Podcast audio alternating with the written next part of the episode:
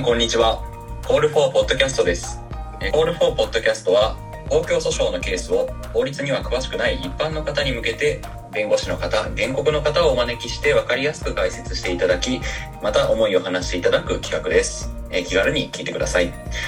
今回のテーマは前回に引き続いて公安警察による市民運動の監視を許さない市民の物言う自由を守るための訴訟を扱います。質問は私前田が行います。えー今回はあ訴訟の原告である船田さんに、まあ、事件であったりとかあ訴訟への思いを聞いていきたいと思います。えー船田さんよろしくお願いします。よろしくお願いします。えーまた引き続き担当弁護士の山本妙弁護士にも出演していただきます。山本さんお願いします。よろしくお願いします。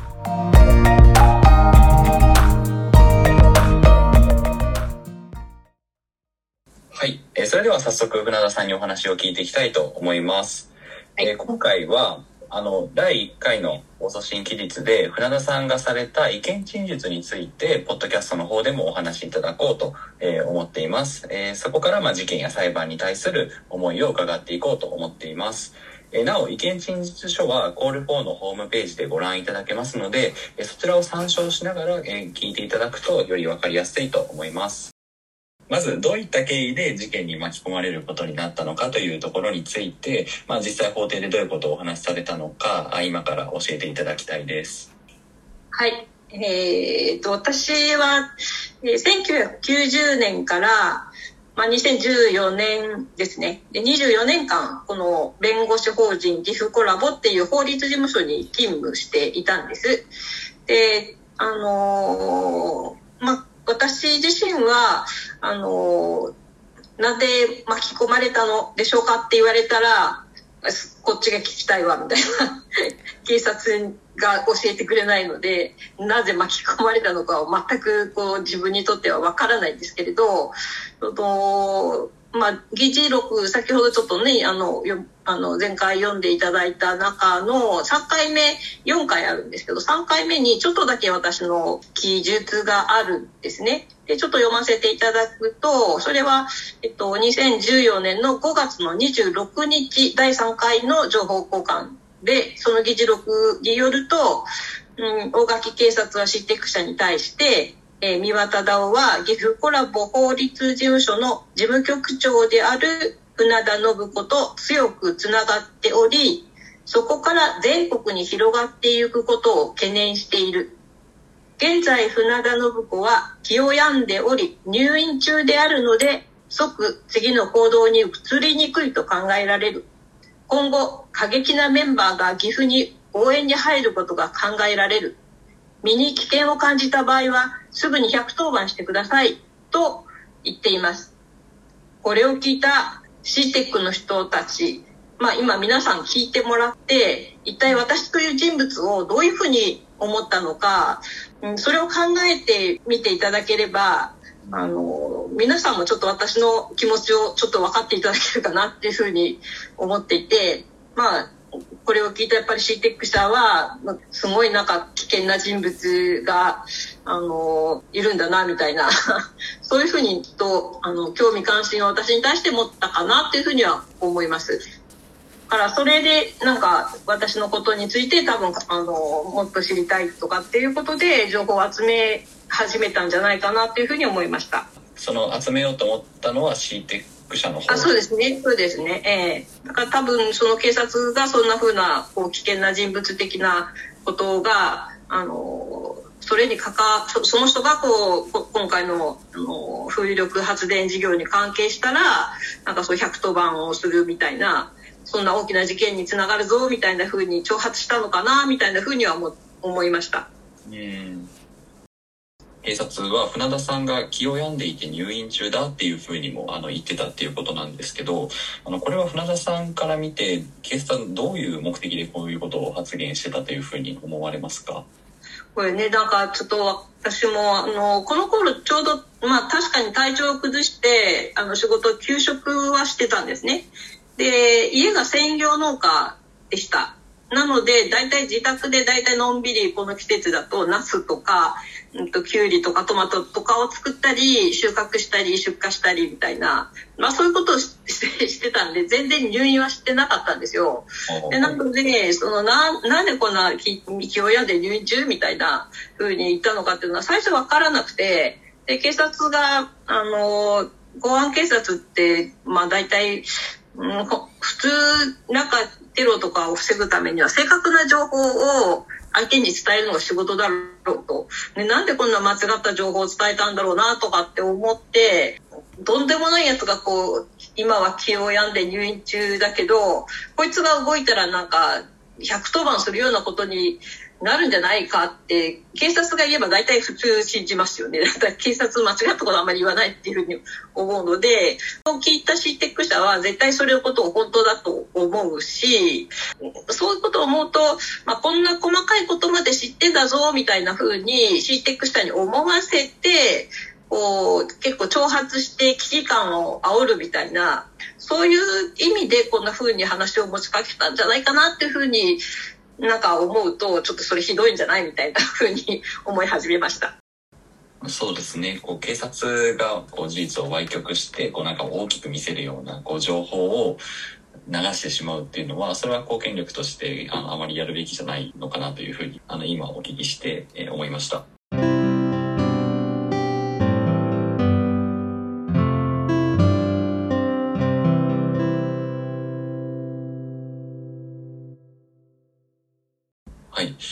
次に、まあ、この裁判を通じて、こう、船田さんが、あの、まあ、訴えたいこと、あるいはこう裁判の中で求めていることについて、えー、お聞きしたいと思います。では、お願いします。はい。はい、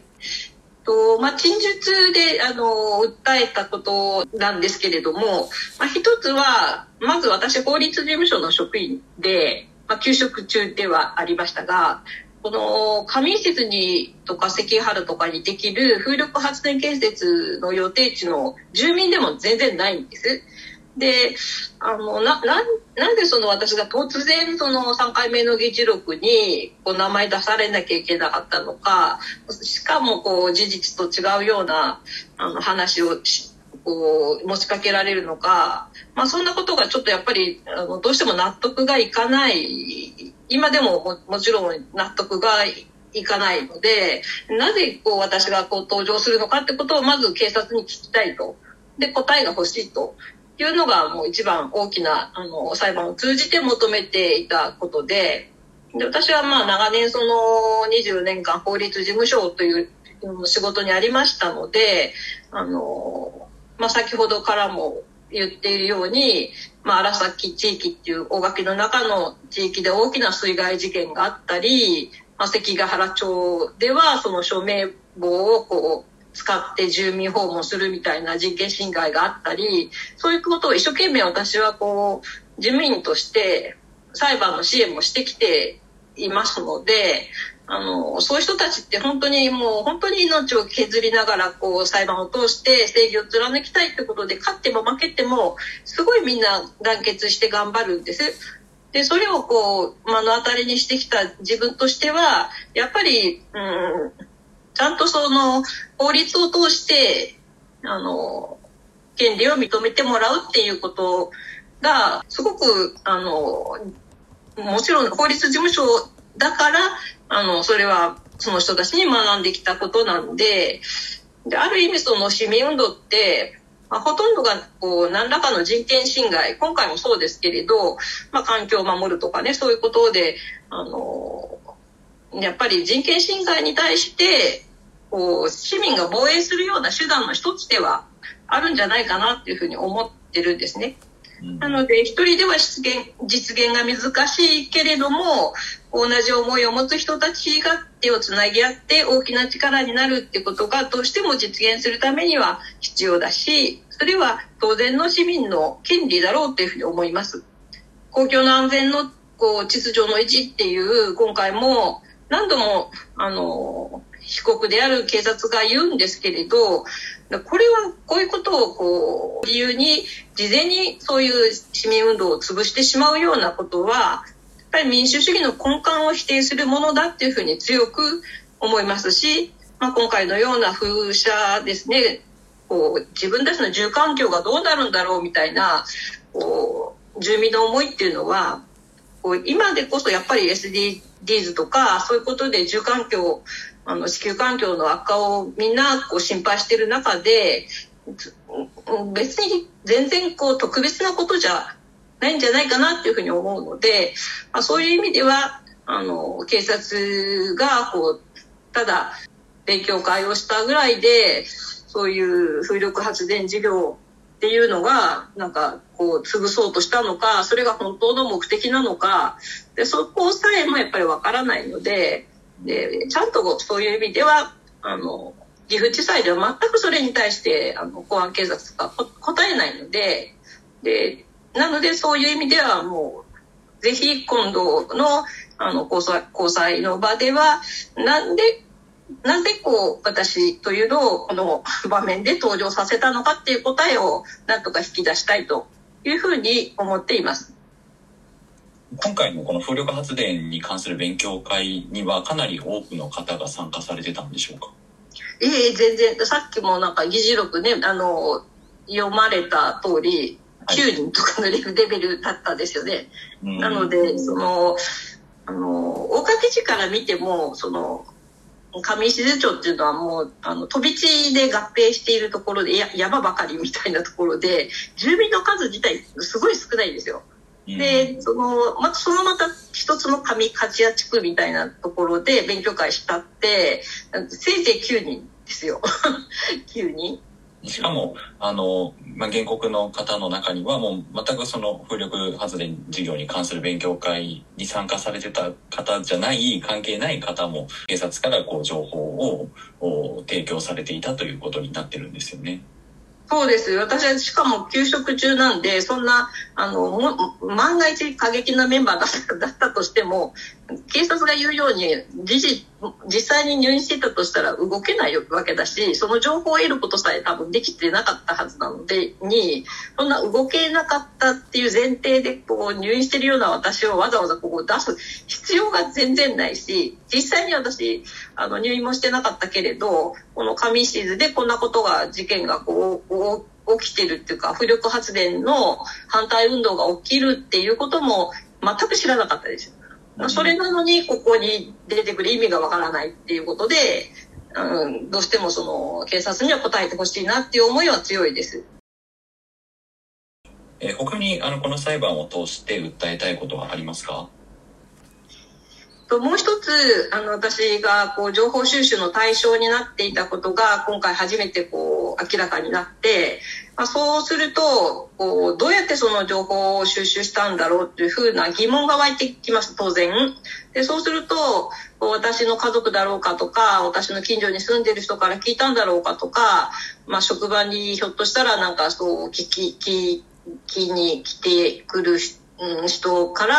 あの警察の方が収集したのかなとかっていうふうに想像すると結局そうすると私と私につながる全ての友人とか知人とか家族に対しても結局同じように収集の対象になるんじゃないかなっていうふうに思うと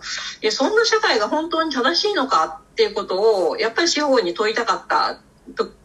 うん、それがやっぱり強いですね。この裁判を通して当初感じていたあの情報提供って私のこの個人情報すごくセンシティブな部分なので非常にやっぱりちょっとその提供されたことについて最初は怒りがあったんですけどでもそれよりもっといやいや収集の方がやっぱ怖いんじゃないっていうふうに思い始めて。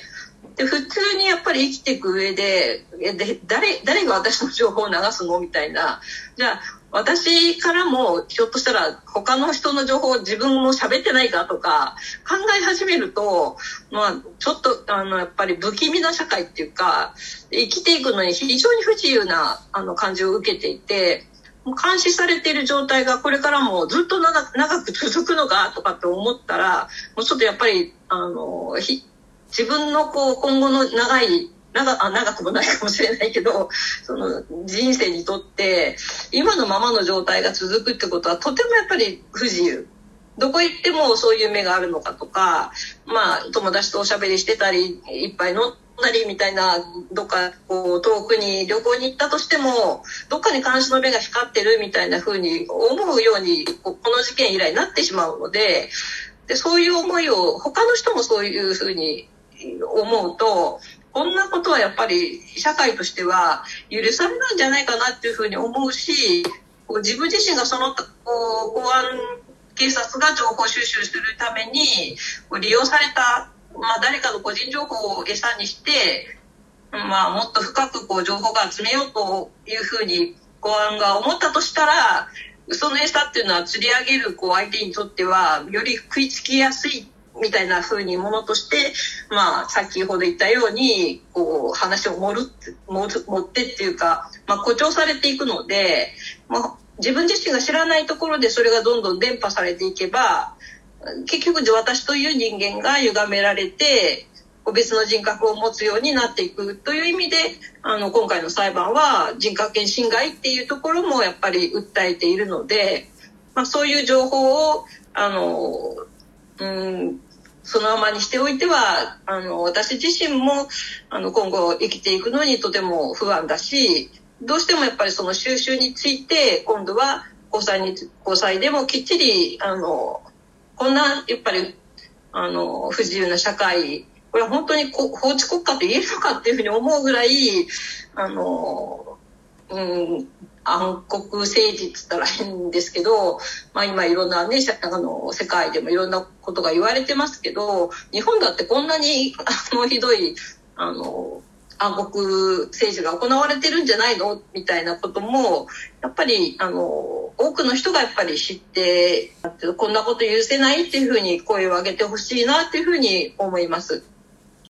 その情報がただ収集されるだけじゃなくって、まあ、それが歪められてこう伝播していく恐れもあるっていうのがすごい問題だなと思いますし結局それもこう、まあ、恣意的に情報を集めるようなことがされてしまっているから起こることっていうことでもあるのかなというふうにお聞きして、えー、思いました。え最後にあの船田さんの思いを一言お願いいたします。はい、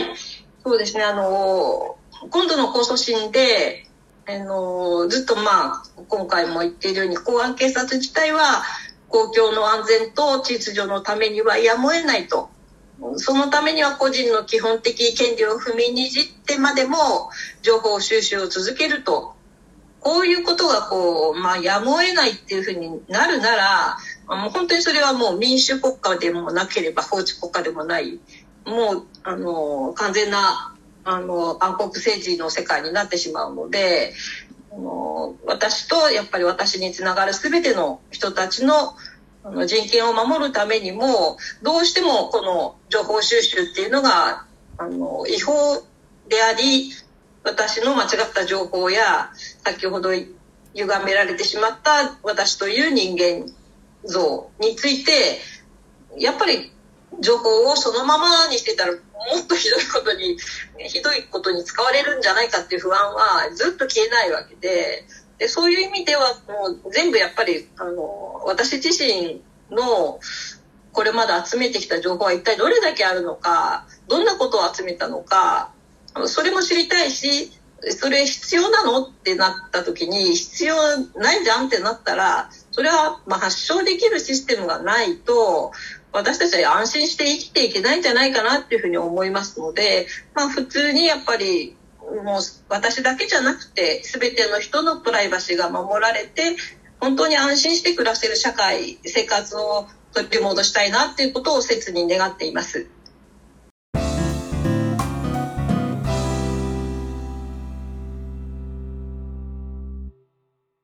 では、あの、山本さん、最後に一言お願いします。はい。あの、今回は、まあ、公安警察のターゲットになったのは、まあ、市民運動をしてたり、環境保護活動をしてたり、まあ、環境に関する勉強会をしてたり、という人たちだったわけですよね。でもこれって公安警察が、まあ、監視をする対象だというふうに思って、まあ、勝手にいろいろやってるわけです。だから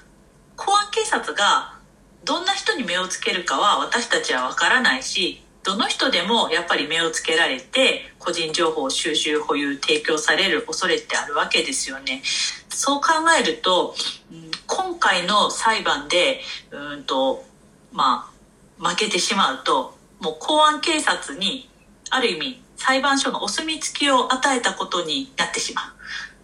うだから負けられない事件だなっていうふうには思っていますでやっぱり人事じゃなくて自分にもあり得ることなんだというふうに考えてほしいなというふうにあの思いますしあの正直なところこの裁判って多分何て言うのかな公安警察に今も監視されているかもしれないって思いながら声を上げる原告の精神的負担って相当なものだと思うんですね。なので、あの、皆さんにも何がしかの形で、あの、この事件に注目してもらえたら、原告も励まされるんじゃないかなと思います。あの、私たち弁護団ももちろん励まされます。えちょっと今後も注目してもらえたらなと思います。よろしくお願いします。そうですね。引き続き注目していきたいと思います。